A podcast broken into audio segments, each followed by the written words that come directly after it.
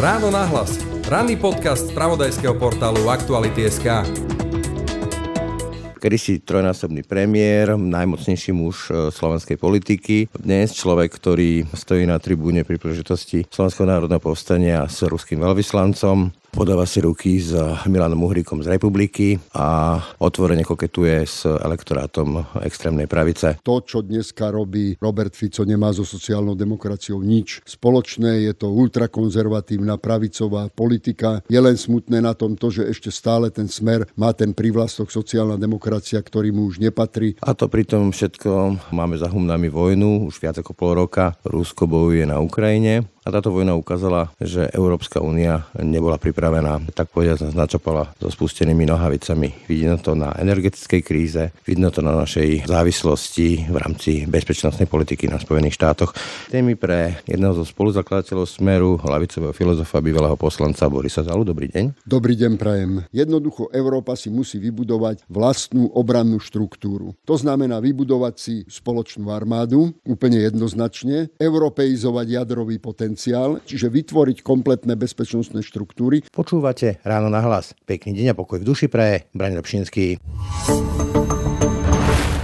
Navštívili ste zaujímavé miesto alebo máte skvelý tip na výlet s deťmi? Podielte sa on s nami a zapojte sa do súťaže o wellness pobyt v štvorhviezdičkovom hoteli. Vaše tipy na výlet nám môžete posielať prostredníctvom formulára, ktorý nájdete na stránke najmama.sk. Počúvate podcast Ráno na hlas. Takže začal by som domov tej vašej rodnej strany kedysi. A aká sa vám dnes pozerá na to, keď vidíte Roberta Fica s ruským veľvyslancom Bratčikovom, keď vidíte Roberta Fica, ako si v rámci referendovej spolupráce podáva ruky s Milanom Uhríkom, ktorý sa tvári, že nebol historik a preto nevie, či bol alebo nebol holokaust? Z môjho pohľadu je to smutné, samozrejme, pretože pôvodne môjim zámerom bolo v smere vytvoriť sociálno-demokratickú sílu, ktorá by presadzovala sociálno-demokratickú politiku. To, čo dneska robí Robert Fico, nemá so sociálnou demokraciou nič spoločné. Je to ultrakonzervatívna pravicová politika. Jeho spolupráca s Uhríkovcami je tým krajným momentom, ale ktorý sa už dal vidieť v tom čase, keď verejne podporil Mazureka napríklad vo svojom vystúpení po Mazurekovom odsúdení. Čiže táto orientácia do ultrapravicovej až protofašistickej pozície je viditeľná už niekoľko rokov,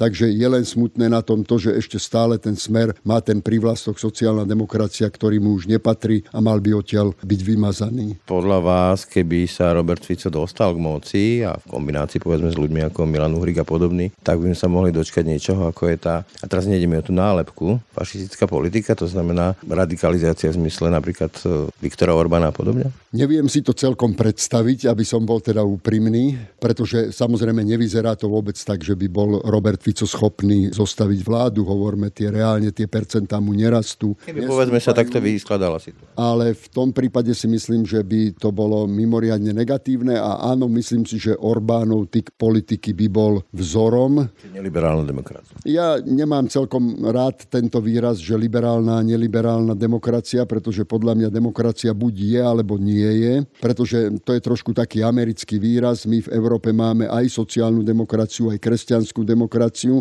a máme aj liberálov, čiže máme aj predstavu liberálnej demokracie. Myslím si, že my sa pohybujeme v Európe v širšom diapazóne ako v USA, ale myslím si, že by mnohé demokratické prvky nepochybne boli, boli narušené, ale ja si myslím, že slovenská spoločnosť, a máme na to mnoho dôkazov, je dostatočne odolná na to, aby sa takéto politické prúdy k moci nedostali. Keď hovoríte o tom, že vás mrzí, že Smer ešte stále drží tú nálepku slovenskej sociálnej demokracie, slovenskej sociálnej demokracie, lebo Robert Fico pocitoval potrebu pridať tam je to slovenské, ale kedy si vlastne Robert Fico pohltil tak povedať celú lavicovú scénu, vrátane sociálnej demokracie, ktoré ste kedy si boli predsedom. A na druhej strane, ako keby sa tu úplne vyprázdnilo to pole na tej ľavej strane spektra, lebo Peter Pellegrini a jeho hlas vedie skôr takú pragmatickú politiku, kde sa snaží vyhýbať sa akýmkoľvek ideovým riešeniam, nálepkám a tváriť sa ako tá povestná tretia cesta. Vy tam vidíte priestor na to, aby povedzme, že práve hlas prevzal ten marketing a ideové základy sociálnej demokracie? Demokracie? Hlas pri jeho vzniku si tiež pridal po pomlčke výraz sociálna demokracia. Skôr by som povedal, čo sledujem tú politiku, je skutočne pragmatická, presne tak, ako ste to povedali. Dokonca ja by som mnohé veci, ktoré sa Pelegrini mu vyčítajú, akože v tomto je váhavejší alebo není taký rázny na jednu alebo na druhú stranu. Vidím v tom evidentnú taktiku vo vzťahu aj k voličom, ktorých samozrejme hlas chce získať. Neodplašiť aj? Neodplašiť tých voličov, ale ja som presvedčený, že tá chvíľa, ktorú ste naznačili, tej ideologickej profilácie musí prísť, pretože hlas musí aj ukázať to, že je určitým lídrom, že dáva nejaké myšlienky, že dáva nejaký program, že dáva nejaké hodnoty a že dáva teda nejaký cieľ. Ak to neurobí, tak e, si myslím, že to bude strategická teda chyba, v ktorom buď tie percentá budú stagnovať, alebo budú postupne zase klesať. Ľudia potrebujú istú jasnejšiu ideologickú platformu a radi sa podľa nej orientujú. Aj napriek tomu, že dnes doba praje populistom, že vlastne sú tu preteky, že kto koľko prihodí na všelijaké baličky bez ohľadu na to, či to má nejaký idový základ alebo nie. Áno, to je taký zvyk, ktorý vznikol na Slovensku, že sa soci sociálna politika oddeluje od tej hodnotovej stránky. Pritom pravda je, že sociálnu politiku môžu kľudne robiť aj konzervatívne politické strany. Vidíme to pekne na polskom prípade, ale kedy si to bolo takisto v Nemecku, povedzme, CSU, no. ten, ten CSU, alebo povedzme ten tradičný koncept sociálno-trhového hospodárstva je vlastne koncept, ktorý sa vyvíja od Bismarcka. Čiže není to výsada iba lavicovosti. Lavicové bolo vždycky práve v tom, aby tento koncept bol rozšírený rozšírený do solidarity medzi všetkých občanov, teda nie len na vybrané sociálne, sociálne skupiny.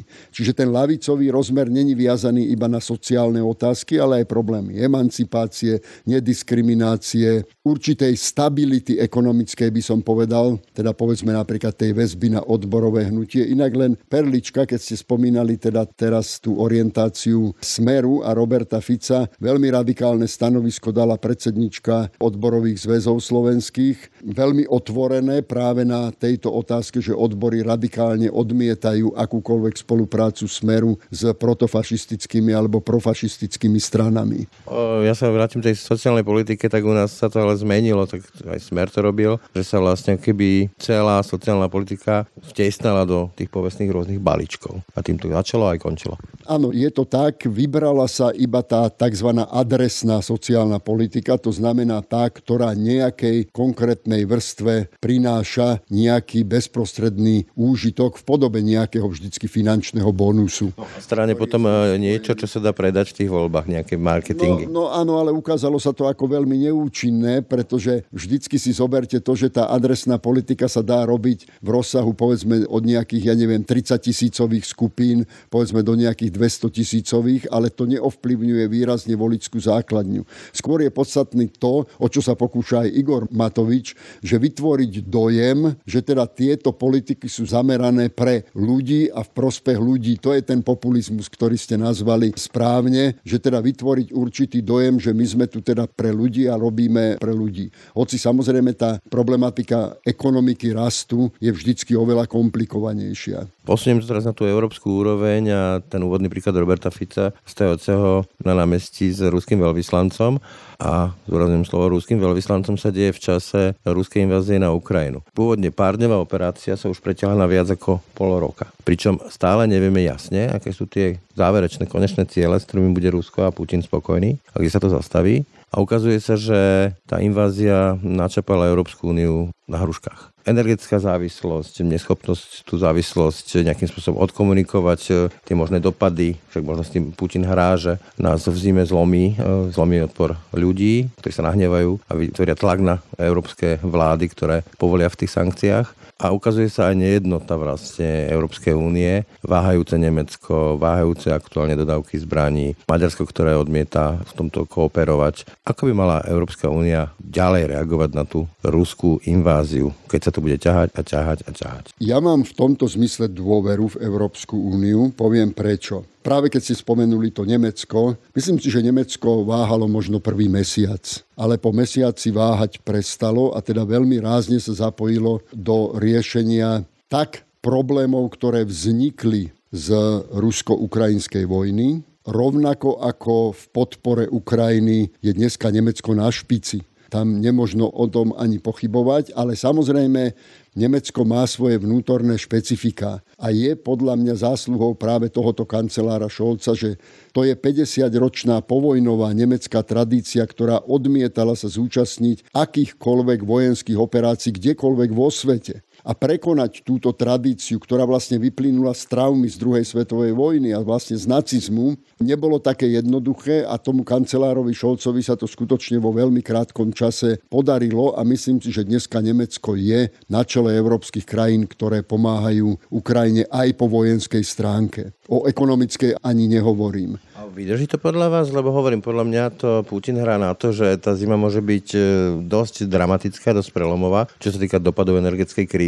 A už dnes sa ľudia boja, že môžu vytvoriť taký tlak na tie vlády, že ich vodovkách zlomia, že stačilo sankcie a podobne. Ja mám dôveru v tom, že to vydrží a skôr si myslím, že vzniknú určité radikálnejšie vnútorné opatrenia v rámci Európskej únie. Inými slovami, áno, hrozia nám tu nejaké energetické problémy, iba do zátvorky, inak pridávam, je to viac problém trhu ako reality, pretože zatiaľ v skutočnosti žiaden nedostatok ani plynu, ani nafty na trhu nie je. Je to iba reakcia teda trhov, ktoré zvýšili ako teda ceny. Ale skutočne je tu hrozba, že by mohlo byť nedostatok, hlavne teda nedostatok plynu na tie zimné mesiace. Myslím si, že Európska únia pristúpi a podľa mňa už v zákon, nemám konkrétne informácie, ale podľa mňa už v zákulisí sa veľmi tvrdo rokuje o dvoch veciach ako samozrejme nahradiť možné výpadky a po druhé, ako regulovať ceny. Počul som už niekoľkých pravicovo orientovaných, neoliberálne orientovaných ministerských predsedov, napríklad holandského, ktorý otvorene povedal, že ak trhy reagujú neracionálne, tak musia k racionálnym opatreniam pristúpiť vlády čo je veľká zmena v politike Európskej únie a ja si myslím, že pristúpi k tomu Európska únia. Skôr ešte vidím jednu hrozbu, o ktorej sa veľmi málo hovorí a to je problematika v tom, že dobre, je tu koncepcia, že, ktorá Slovensku prospeje, že sa obnoví jadrová energetika. V širokom meritku aj v rámci Európskej únie, dokonca aj Nemci uvažujú o tom, že a podľa mňa sa aj rozhodnú, že neukončia jadrovú... Krizové situácie ako rieši.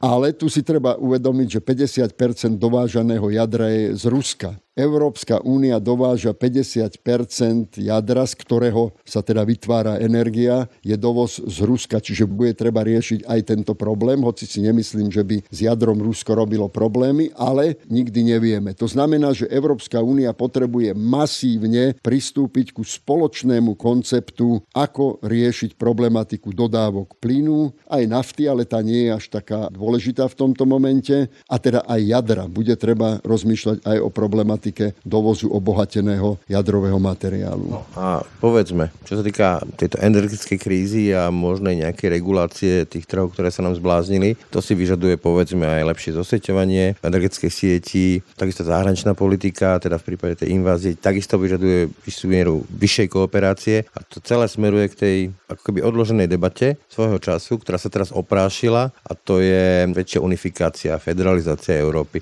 Ono sa to oživelo práve tou debatou o tom, že by sa zrušila za potreba jednomyselnosti rozhodnutí. U nás to malo tú odozvu, že Robert Fico v žiadnom prípade a ďalší si na tom živia proste kampaň. Pokiaľ viem, tak vy ste dosť tvrdý zástranca federalizácie Európskej únie. Áno, je to presne tak, pretože ja sa nespolieham na podľa mňa zidealizovaný a zmytizovaný koncept západu. To je len taká metafora. Reálne sú tu Spojené štáty americké, je tu Európska únia, v svetovom meritku máme tu ešte Čínu, máme tu Rusko a samozrejme nezabúdajme, máme tu Severoatlantickú alianciu. To sú reálni hráči, nie západ. A my potrebujeme z Európskej únie utvoriť reálnu mocnosť, ktorá by skutočne vedela robiť politiku tak, aby zodpovedala tomu, čo Európa potrebuje. Predstavme si to, že v budúcich voľbách znovu vyhrá Trump v Spojených štátoch amerických, tak ten model riešenia bude taký, že Európania budú úplne na vedľajšej kolaji. Konkrétny príklad uvediem. Ak by, podľa môjho názoru, ak by bol Trump prezidentom, tak prvé, čo urobí, je, že utvorí bilaterálne rokovanie s Putinom, čiže príjme jeho hru, lebo to bolo to, čo Putin chcel, a jednoducho sa dohodnú o tom, že dobre, aby sme zachovali mier, rozdelíme Ukrajinu, jedna časť prípadne Rusku, jedna časť bude na západe. Lebo Spojené štáty potrebujú riešiť Čínu. Áno, presne. Spojené štáty majú iné strategické záujmy, ako má Európa. Trump by sa dohodol a ešte by všetci vykrikovali o tom, akí sú obrovskí mierotvorcovia a ako si zaslúžia Nobelovú cenu za mier, pretože zachránili mier a rozdelili Ukrajinu. Inými slovami, a to nie len Trump, to je aj v republikánskej politike Spojených štátov amerických, proste jednoducho spoliehať sa iba na svoju národnú štátnu silu. Dobre, tam by som ale oponoval jedným argumentom. Ako my napríklad môžeme oponovať Trumpovi, keď jemu stačí povedať, ako aj povedal reálne, prečo by sme mali byť v NATO, keď vlastne to NATO neplatíte, my si ho platíme ako Spojené štáty a Európska únia proste žije bezpečnostne na úkor Spojených štátov. A nikto to nemá odvahu povedať, vybudujeme vlastnú veľkú armádu, teda národné armády, ktoré ale stoja veľa peňazí. No, to som chcel ako konec povedať, ste ma predbehli a je to presne tak, ako hovoríte. To je to, čo má Macron na mysli, keď hovorí o európskej autonómii alebo o európskej suverenite. Jednoducho Európa si musí vybudovať vlastnú obrannú štruktúru. To znamená vybudovať si spoločnú armádu, úplne jednoznačne, europeizovať jadrový potenciál, inými slovami francúzsky jadrový potenciál po vystúpení Britov by sa mal stať európskym. Poliaci napríklad už majú tieto ambície. Jadrovým potenciálom. Mala by sa vytvoriť jasná európska spravodajská služba, tak civilná ako aj vojenská európska spravodajská služba, čiže vytvoriť kompletné bezpečnostné štruktúry. A vôbec nie je problém, že by táto bezpečnostná štruktúra nemohla byť Severoatlantickej aliancii, ale bola by druhým pilierom. Inými slovami, nebola by tam dominancia Spojených štátov podľa toho, ako sa oni rozhodnú, ako ste to aj presne a v skratke popísali. Ja vždy mám takú rozvetvenejšiu prózu. Čiže skutočne pred Európanmi stojí základná strategická otázka. Vybudujeme z Európskej únie svetového hráča, ale to, čo by som ja rád zdôraznil, lebo ja si myslím, že Európska únia by nemala len vytvoriť svoju geopolitiku, ale položiť ju aj na istý humanistický základ. A ten je presne v tom, čo je opakom, čo by urobil Trump alebo povedzme americkí republikáni, podporiť transformáciu a budovanie nového svetového poriadku, teda medzinárodného práva, aby ten koncept bol opretý o medzinárodné právo. Veď prečo odsudzujeme Rusko? No Rusko odsudzujeme preto, že napadlo suverénnu krajinu, čo je bytostné porušenie medzinárodného práva. A na to, aby sme vedeli zabrániť takémuto imperiálnemu kroku, musíte mať určitú sílu. Či už je tá sila odstrašujúca, alebo sila skutočného konkrétneho zásahu, to už je otázka zváženia konkrétnej situácie. Ale fakt je pravda, zase ako ste to naznačili, proste pre Američanov je táto vojna záťažou. Tí, ktorí tvrdia, že to je nejaká americká hra, je proste to nie je pravda pre Američanov tento problém s Ukrajinou je niečo, čo je pre nich záťažou, ktoré by sa najradšej zbavili. No, pozornosť od Číny, ale ja sa vracem... pozornosť presne tak od... Ale vrátim sa ešte k tej Európskej únii. Dobre, Európska únia, hovoríte, Európska armáda, Európska tajná služba a tak ďalej. A to sú všetko piliere, ktoré môžu vyplývať, alebo mali by vyplývať z nejakej jednej centrálnej moci. Ako v Spojených štátoch je jedna centrálna federálna vláda. Tu ale Európska únia nemá. A povedzme nejaký zásah, no takým sa dohodne dohodne 27 hlav štátov alebo 27 premiérov, či zasiahnu, nezasiahnu každý s právom veta, to nemá pointu. Áno, je to presne tak predovšetkým v bezpečnostných otázkach a zahranično-politických otázkach by ten koncept e, veta mal byť odstránený, teda malo by platiť väčšinové, väčšinové rozhodovanie, ktoré je inak veľmi minuciozne, nikoho by nepoškodilo, ale hlavne zobralo by vietor z plachát všetkým tým drobným domácim autoritárom a hraným diktátorom, ako je povedzme, ja neviem, Orbán alebo Kačinsky, alebo povedzme v Taliansku Salvini, dneska Melóniová. Vydieranie Európskej únie, že Penová. No áno, pretože to, čo im najviac vadí, je to, že im Európska únia nedovolí hrať svoje malé geopolitické hry. Proste tomu Orbánovi vadí, že sa nemôže stať lídrom geopolitickým, o čo sa usiluje, keď si prečítate jeho prejavy, tak by veľmi chcel, aby Maďarsko bolo krajinou, ktorá má hegemóniu v regióne Južnej Európy. No, však napríklad v Spojených štátoch teraz, keď mal prejav, tak tam hovoril v mene väčšieho počtu občanov alebo Maďarov, ako má Maďarsko občanov, čo jasne naznačuje, že sa považuje za Áno, šéfa, ale ešte vám budem oponovať práve ním. Čo by ste teda povedali, ja neviem, Robert Fico tým operuje, že keby došlo k prelomeniu veta, že by sa to zrušilo, že vlastne by to bol už len Európska únia nejaký diktát, nemecko-francúzsky a že vlastne by sme tam boli do počtu a zbytoční a na čo a, a podobne. A prečo by to bol diktát nemecko-francúzsky? Nemecký a francúzi majú len dva hlasy a tých hlasov je tam 27 a za chvíľu ich bude teda viacej. Sa dostaneme za chvíľočku na 30 tá rovnosť hlasov je absolútna ako v rámci hlasovania a samozrejme aj tam, kde nie sú, aj dneska není právo veta, tak to hlasovanie má také presné parametre, že nemôže tam vzniknúť nejaká väčšina, v ktorej by dominovali krajiny, ktoré sú najmocnejšie. To práve Európska únia je v tomto výnimočným projektom, že neexistuje typ hlasovania, v ktorom by niekto mal silu svojho hlasu váženú silou svojej ekonomiky. No Malta, ktorá má 450 tisíc obyvateľov, má taký istý hlas ako ktorákoľvek iná krajina.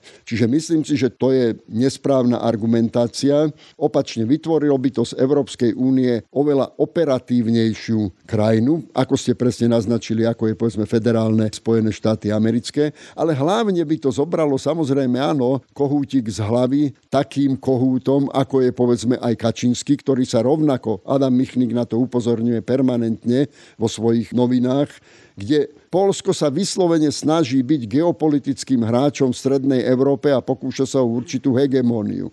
A vytvára si na to ten koncept e, trojmoria, tej trojmoria napríklad, alebo línia, línia Varšava, Berlín, Paríž. No, ne, neprimerane vysoká armáda napríklad. Áno, a ešte by som poznamenal, aj Polsko sa vždy usilovalo o osobitné zmluvy z USA, čo ja som napríklad toho nepriateľom, pretože to vytvára práve tú výnimočné postavenie tej krajiny, ktorá ho vytvára, že má niečo navyše pretože áno, ja som za zmluvy, ale v rámci Severoatlantickej aliancie. Keď je niekto v obrannom systéme, tak nemusí mať exkluzívne zmluvy s inou veľmocou. Áno, nech je to presne na tomto princípe rovnosti. Keď ale ideme tou myšlienkou federalizácie, tak to si ale potom vyžaduje aj niečo ako európanstvo. A keď sa vrátim treba na Slovensko, tak tie aktuálne najnovšie prieskumy, rôzne, tej eurobarometre, ukazujú až dramaticky vysokú nedôveru Slovákov, jednu z najvyšších v Európe. Či už je to ku konceptu, ako funguje parlamentná demokracia, liberálna demokracia a aj k tomu, ako funguje Európska únia. U toho zostanem.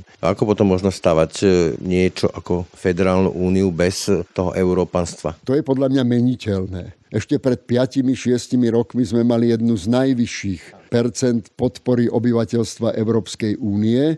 To je otázka dlhodobejšieho procesu vzdelávania, ale samozrejme aj určitej politiky, ktorá nie je založená na tom, že každý minister, keď sa mu nedarí, sa začne vyhovárať, že Európska únia mu nedovolí, pretože ono je to presne opačne a už tie skúsenosti máme v ktorejkoľvek vláde, ktorýkoľvek minister. Robert Fico to veľmi rád Sa na to, sa na to vyhováral, že teda Európska únia, únia nedovolí.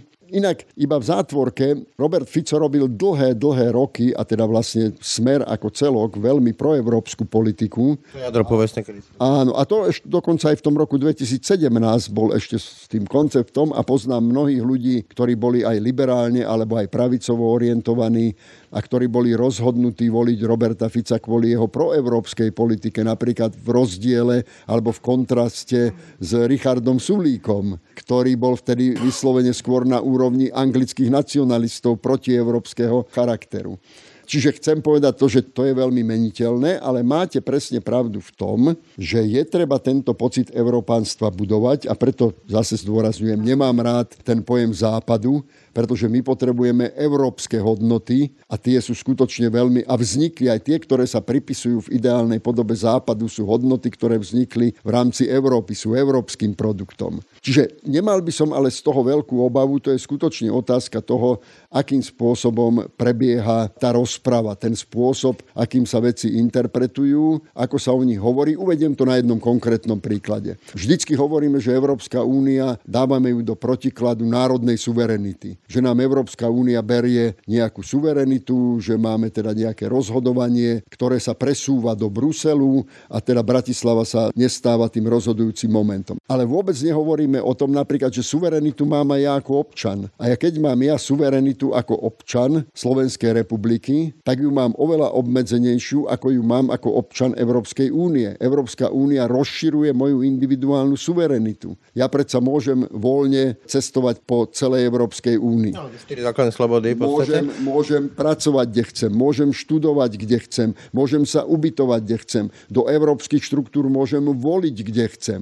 Môžem sa odvolať na dobre vybudovaný právny systém Európskej únie, keď sa cítim poškodený ako slovenský občan. Čiže ako európsky občan mám výrazne rozšírenú svoju individuálnu suverenitu. To chápem. Lenže my suverenitu vždycky vzťahujeme iba k národnej polohe. Tie národné sebestačnosti napríklad, ale áno, dobre, súhlasím, Európsky súd pre ľudské práva napríklad, ale tá moja kritika bola v polohe skutky, nie slova rozhodujú. A keď sa vrátim ešte k tej vojne na Ukrajine a k tej energokríze, ktorú tu máme a ktorá nám ešte aj hrozí, tak e, občanov nemusí presvedčiť to, že vlastne Európska únia naozaj, ako keby ju načapal ten Putin na hruškách. Dobre, niečo sa robilo v tom prepojení, aj Slovensko niečo robilo v tom prepojení energetických sietí a tak ďalej, ale tá závislosť je dramatická. Tá aktuálna schopnosť únie komunikovať, že sme na to pripravení a že máme na to riešenia je úplne že mizerná z môjho pohľadu toto asi veľmi nepresvedčí ľudí. Ja som, ne, stala chyba. Ja som není taký pesimista v tomto. Poviem to prečo. Európska únia je skutočne hospodársky asi najmocnejším zoskupením na svete aj svojim trhom, veľkým, čo je vyše 400, 450 miliónovým, ale aj kúpy schopnosťou obyvateľstva a to jej vytvára určitú operatívnu možnosť. Spomeňme si, ako reagovala na COVID plánom obnovy. Bola schopná dať dokopy obrovské finančné prostriedky tak, aby tá regenerácia ekonomík nastala a relatívne nastala veľmi rýchlo. Už záleží práve teraz na tých domácich suverénoch, že teda či vedia s tými peniazmi narábať, alebo s nimi narábať nevedia. Ja som presvedčený, že Európska únia je v krátkom období schopná vyriešiť aj tento energetický problém. Ja to len vidím, ako v tichosti už prebiehajú tie rokovania, ako prebiehajú v Alžírsku, ako prebiehajú v Katare, postupne akým spôsobom a nakoniec sa to zleje do určitej polohy a keď si zoberieme do úvahy to, že veľmi rýchlo vieme a operatívne riešiť aj tie prepojenia, o ktorých hovoríte, áno, oni si vyžadujú istý čas, možno, že aj nejaké mesiace budeme trošičku aj škodovať a trpieť, ale myslím si, že po krátkom čase sa to znovu postaví veľmi rýchlo a operatívne na nohy tak, že tá nezávislosť bude podstatne silnejšia, ako bola doteraz. Inak len ešte poznamenávam, paradoxom toho celého je fakt to, že Putin to zneužil, pretože celý svet je dneska závislý. Dneska není jedinej krajiny, ktorá by nebola závislá od 30 ďalších krajín alebo od svetového trhu ako celku, si to povedzme. To je to, prečo Číňania napríklad sú veľmi opatrní a vôbec si nemyslím, že Číňania budú tí, ktorí by išli do izolácie a hrať ruskú hru. Budú ju hrať len potiaľ, pokiaľ to vyhovuje ich geostratégii, ale oni sa zo svetového spoločenstva nevytiahnu.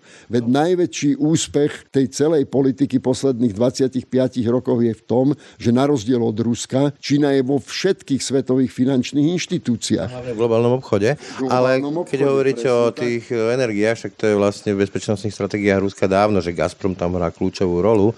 To je zbraň, oni ju považujú za zbraň Gazprom a plyn a ropu. Ako vy čítate vlastne tie ciele Vladimíra Pučina a Ruska? Lebo naozaj oni sú majstri lží a potemkina a neustále menia tie verzie, čo vlastne chcú, kde sa chcú zastaviť, čo je pre nich ten kompromis a prípadné víťazstvo alebo nejaká ústupová stratégia. A na Slovensku vidíme ešte stále pomerne veľmi silný proruský sentiment, kde sa odmieta veriť tomu, že Rusko dnešné by malo ciele v podobe toho sovietského impéria. Hoci to ešte tesne pred vojnou, sovietský, teda Rusko komunikovalo ako bezpečnostné stratégie v garanciách NATO pred rokom 97. Áno, súhlasím. Neviem si celkom predstaviť, kde je ten konečný cieľ, ale viem si predstaviť, kde sú konečné možnosti Ruska. Uvedomme si skutočne jeden fakt, že to Rusko nie je to, čo bol Sovietský zväz. Dá sa to chápať tak, že tie ciele Ruska budú odvislé od toho, čo im svet dovolí, že budú proste žrať, pokiaľ sa žrať bude dať a zastavia sa tam, keď už na to nebudú mať? Čo im dovolí svet a ich vlastná potencia ich ekonomiky, pretože povedzme si to jasne, Rusko je z hľadiska produkcie, teda HDP, na úrovni Španielska. No, na úrovni Turecka, povedzme, len sociálno-ekonomicky je to trošku iná, iná teda štruktúra ako tá turecka, ale povedzme na úrovni Turecka. Tá ekonomika má svoje hranice. Ona sa nevie rozvinúť, dokonca tej izolácii, do ktorej sa dostala, sa nevie rozvíjať ďalej tak, aby sa rozvíjala pozitívne. Čiže ona narazí na hranice. Dnešné správy kupujú drony od Iráncov. A dneska teda Rusi zastavili, lebo zistili, že teda tie drony sú na takej technickej úrovni, ktorá je nepoužiteľná, tak vlastne zastavili teda ten nákup. To je len taká čerstvá správa. V tom je už určité zúfalstvo, že ja ako Rusko, ktoré kedysi patrilo medzi technicky najvyspelejšie krajiny sveta ešte v časoch 60. 70. rokoch v Sovietskom zväze, dneska musí od Iránu kupovať drony. Čiže ide o absurditu, ktorá ukazuje, kde tá ekonomika je. A teraz je len otázka, či tá vnútorná nacionalizácia, ktorá tam prebehla a na ktorej si Putin vybudoval svoju diktátorskú pozíciu, či bude priateľná pre silové zložky, ktoré v tom Rusku sú dneska. Tie majú podľa vás ako zadefinované ciele? To je obnova Sovietskeho zväzu, alebo je to prúžnejšie? Lebo mne najviac utkvel Vladimír Putin, keď sa prirovnoval k Petrovi Veľkému. Že proste budem to dobíjať, čo kedysi Rusko vlastnilo, alebo kde bola noha ruského vojaka a čo sa podarí, to sa podarí, čo sa nepodarí, to sa nepodarí, ale ambícia zostáva. Áno, to je Putinová vízia. Veľkým zástancom tejto vízie je Lavrov napríklad, ale ja si myslím, že ruská generalita si vie pragmaticky spočítať, na čo reálne má. A to máte tiež len otázku, však koľko za neúspechy na Ukrajine, už koľko vymenil generality a teda aj oficierov, dokonca aj minister obrany Šojgu je na druhom mieste. Tam sú správy spravodajských služieb, že Putin priamo komunikuje s veliteľmi jednotlivých divízií, frontov a tak ďalej a teda minister obrany je niekde na boku. To sa tiež nedá do nekonečná, aj tá armádna štruktúra si nejakým spôsobom musí postaviť nejakú svoju pozíciu. Ale to je len moja konštrukcia, pretože to, čo je podstatné v Rusku je ten, a není to sovietský zväz, to je návrat k nacionalizmu klasického 19. storočia, ako sme ho my v Európe prežili. To je inak európsky produkt. Dnes to potom vyplýva, že to je veľmi nestabilná, tekutá, neurčitá štruktúra ambícií, kde sa nedá vykalkulovať, čo tam vlastne protivník chce. Na rozdiel od studenej vojny, kde to bolo pomerne jasne dané. Čiže dá sa to očakávať veľmi nestabilná štruktúra, nestabilný studený konflikt, podobný studenej vojne aj s tou povestnou železnou hranicou? Myslím si, že horšie, pretože presne ako ste poznamenali, v 60. rokoch v rámci studenej vojny sa vybudovali isté pravidlá kooperácie v rámci bilaterálnych vzťahov medzi superveľmocami, ktoré boli len dve. A skutočne je pravda, že svet bol rozdelený medzi tieto dve superveľmoci. My sme boli satelitom Sovietskeho zväzu. Západná Európa v tom čase bola provinciou USA, keď to zoberiem z bezpečnostného hľadiska. Čiže tie pravidlá, ktoré si stanovili hlavne po kubánskej kríze, tie pravidlá vlastne boli dodržiavané relatívne dosť prísne.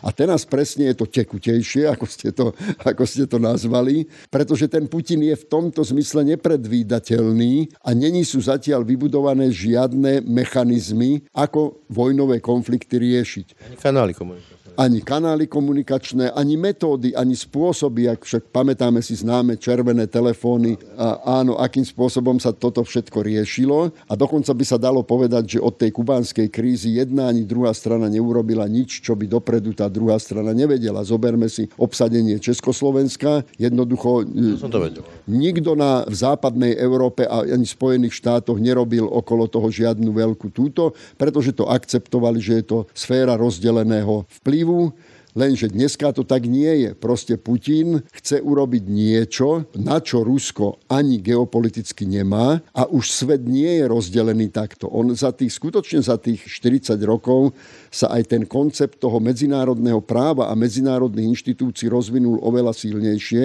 a preto je dosť šokujúce, že sa Putin na túto cestu napadnutia inej suverénnej krajiny dal. Keď sa teda vrátim na tú slovenskú e, politickú scénu a k tomu môjmu úplne prvému obrazu, bratčíkov Peskova ako ruského veľvyslanca a Roberta Fica ruka v ruke. Z hľadiska toho, čo sa deje a čo môžeme od Ruska čakať, aj čo Rusko samo deklaruje a definuje nás, ako Slovensko, ako súčasť západu, NATO a Európskej únie, nie je toto už za hranicou toho, čo sa volá vlasti zrada? Nehodnotil by som takto, pretože každá politická strana sa môže vo svojej zahraničnej politike rozhodnúť, že sa bude orientovať tak alebo onak, ale z hľadiska plnenia našich povinností v rámci Severoatlantickej aliancie aj v rámci Európskej únie toto neovplyvní. Dobre, ale čisto z hľadiska, povedzme si tak osobne, my dvaja, z hľadiska normálne, že ľudského vkusu. Akože vytrepať sa na tribúnu s ruským veľvyslancom v tejto situácii, nie je to už za hranicou zdravého, rozumného a slušného politického vkusu? No, dokonca je to podľa mňa aj za hranicou určitého pragmatizmu. Ja by som to nazval ako, že teda buď je to zúfalý krok, alebo je to teda taká avantúra, akú Fico niekedy mal, napríklad...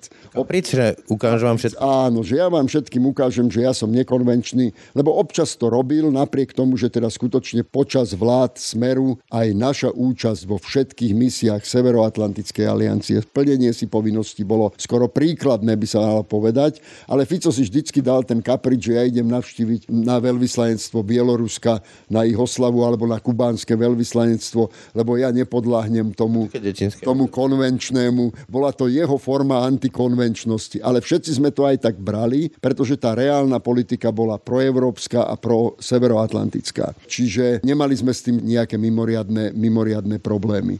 Ale bolo to vždycky v ňom, takže aj teraz takýto kapric asi si ho užil v tom ľudskom zmysle. No. Toľko Boris Zala, ex-poslanec a filozof. Ďakujem za rozhovor. A ja ďakujem všetko dobré. Ráno nahlas. Ranný podcast z pravodajského portálu Aktuality.sk. No a to už je z dnešného rána nahlas skutočne všetko. Pekný deň a pokoj v duši praje. Braň Robšinský. Všetky podcasty z pravodajského portálu Aktuality.sk nájdete na Spotify a v ďalších podcastových aplikáciách.